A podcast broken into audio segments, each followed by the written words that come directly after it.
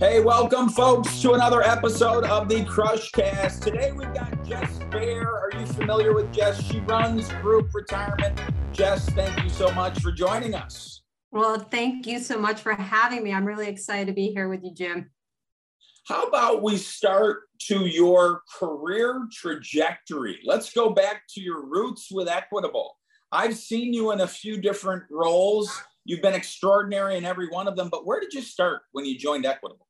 Well, I've I've been very fortunate here uh, at Equitable to uh, to to work with a lot of great people, and it all started back in the Strategic Initiatives Group, working for Adrian Johnson and that team back in uh, 2011. So it's hard to believe it's been 11 years, but you know that's that's where I started off, which was a great opportunity to get a cross company view of you know the businesses of our core functions. And uh, it was really actually a phenomenal way to get introduced to equitable uh, and and what it is that we do here. So that that was a that was phenomenal.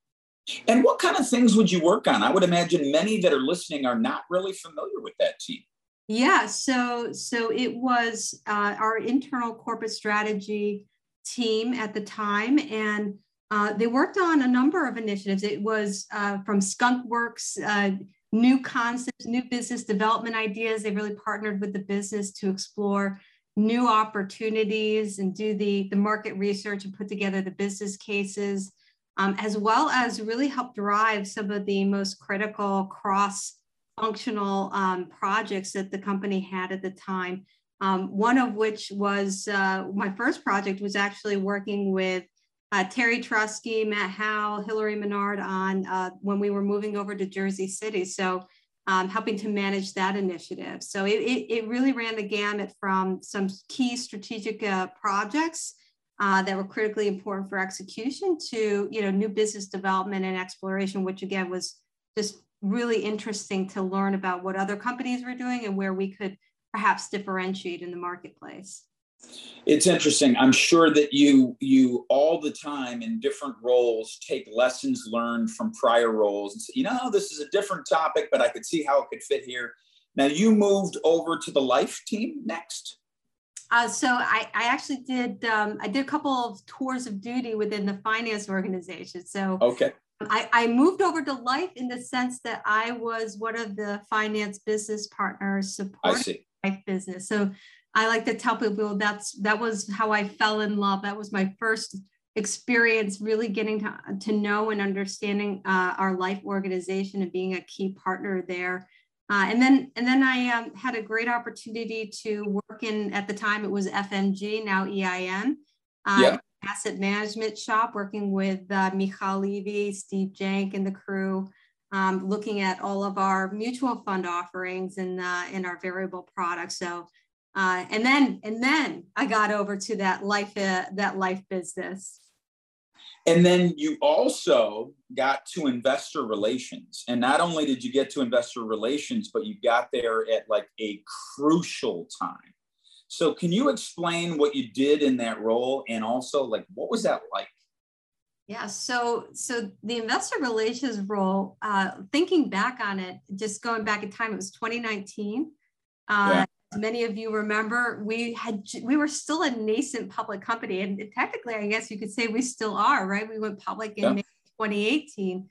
Uh, and it, it was a phenomenally exciting time. Of course, had no idea what was to come with the pandemic. But what what excited me, you you you mentioned something earlier. You take lessons um, from your different roles, and what was really exciting about investor relations was it was the opportunity to bring together all those different learnings and experiences, understanding our, our various core businesses, having that experience within the finance organization, understanding how we make money uh, and the key drivers of our financials. Uh, and and you know over time you know really thinking through how we communicate how you tell the story the narrative about the business uh, and so those things really came together within the investor relations world. And, and boy, had no idea that we had a, a pandemic that would, that I'd have the opportunity no. to, to lead through. But, um, you know, you, you learn a lot through those times. Um, and it really helps you to sharpen your communication skills and really think deeply about you know how you talk about the business and how you talk about how we're prepared and how we're weathering the storm. So um, definitely an exciting time. Can you bring us into the room? Let's say we're sitting back when we actually all sat in room so let's say we're sitting in the room and you've now got a series of analysts on and it's go time. What what's the schedule like? What's the approach like? What like what happens yeah so it's it's amazing um it, it sounds so easy right? Like if you if you were to imagine you're on our earnings call right? We're all in the room we've got the analyst dialed in and you're being thrown any question uh, that you can imagine about the business. But there's so much preparation that goes yeah. into those meetings behind the scenes jim. And what you what you learn over time is you you basically immerse yourself in in the perspective on the analyst well in advance of getting in that room. So you almost learn to anticipate the questions they're going to ask. So it's it's you know in many ways it can be um, it, it, you got to be on your toes you got to be quick um, and you got to you got to have the numbers and and your core messaging at your fingertips. There's so much work that goes up in advance that I always took it as a um, as a, I always knew we had a successful earnings call. When the minute we hung up, I knew that every single question that was asked by the analyst had anticipated and prepared for. Uh, but yeah, it, it, can be it could be a little bit of um, high pressure uh, conversations. It's a, it's a crucial function, isn't it? Because you are building credibility and trust, not just a narrative. So, I mean, it's not just coming up with answers to questions, but yeah. As I would imagine, you're having these calls every quarter and you have analysts that are following us, and then you have the investment community. They're asking questions where they need information and they're relying on you as the content expert. So, I'm sure that you're building a relationship with them that's crucial absolutely and and that and you're absolutely right you've heard me say narrative but you know it has to be rooted in in like substance right you can't yeah. This isn't just about you know trying to skirt the the answer it's finding a way to authentically and transparently provide the information that they're asking for um, and and and that really to your point jim when you do that consistently that helps to build the trust and that does help to build the relationship. I, I picture when when the call's over an analyst being fired up and saying, you know what? I like them. I, I like them. That is a good story. Those were good answers. They're making great progress. I feel good about Equitable. All right. How about the transition to taking over group retirement? That's a big move. That is a big move. And so, yes. what was what was behind the decision to accept it and what has that experience been like you know uh, it's it's always been something long term that i i had as a goal that i wanted to someday be able to have the opportunity to run a business. And you know these these are not roles that that come up often. And so you know what i would say is uh, i don't know that anyone ever feels fully prepared for a big move. Um, and and it's always daunting because you haven't done the job before right? Uh, and and what I what I have um, learned from from prior experiences is you know in those situations your best resource are the people that you surround yourself with.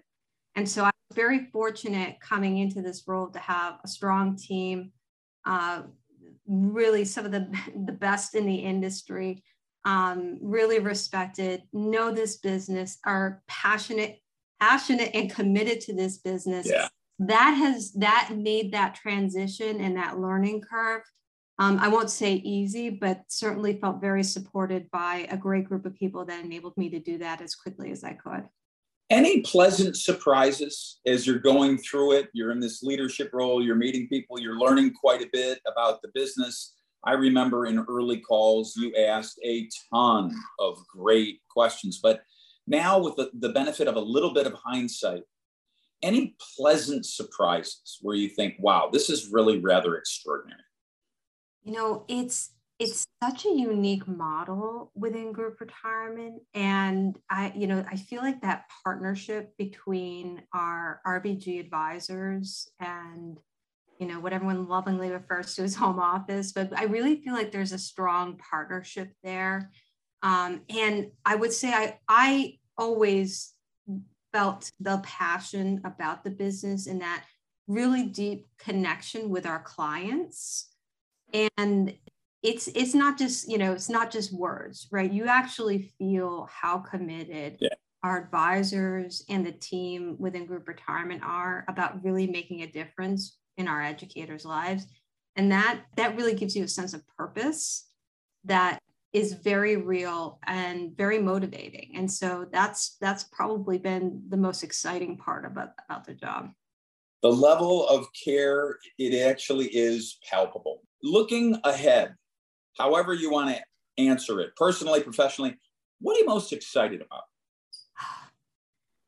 Well, I'm, I'm most excited about the fact that I, I just know that our work isn't done and the fact that there remains so many people who will benefit from the opportunity to to that, that our advisors have to help educate our educators about their and help them plan for their long-term goals so that that opportunity excites me, not notwithstanding the fact that I'm incredibly hopeful that we will be moving beyond a pandemic. And um, and I think the initial connection points that are already happening as as we're engaging in person and in schools um, brings a lot of energy. And I know I've also heard from from just the advisors being able to connect in person already has been an incredible um, accelerant of excitement and, and motivation. Um, so, so that excites me about the business. Uh, I, I, would say personally, and I know I've, I've, shared this with you, Jim, but I'm, I'm expecting my first child. So, you know, I think you're really getting it out there now. I'm really, right. I know I'm putting, I'm really putting it out there, but I feel like, you know, it's such, um, it's such a major life change. Um, and, it is it is something that I know many many of the, your listeners are, are parents, and so it probably sounds a little cheesy, but it is the it is the most exciting um, and joyful experience that. Uh, on a personal note, uh, my husband and I are really, you know, we've had a lot of time together by ourselves. We're really looking forward to having somebody else join the mix. So that is wonderful. Thank you for sharing. So many can relate uh, this has been a wonderful discussion, and I know everyone listening, it's been great for them to get to know you better. Thank you for your leadership and thanks for your time today, Jess.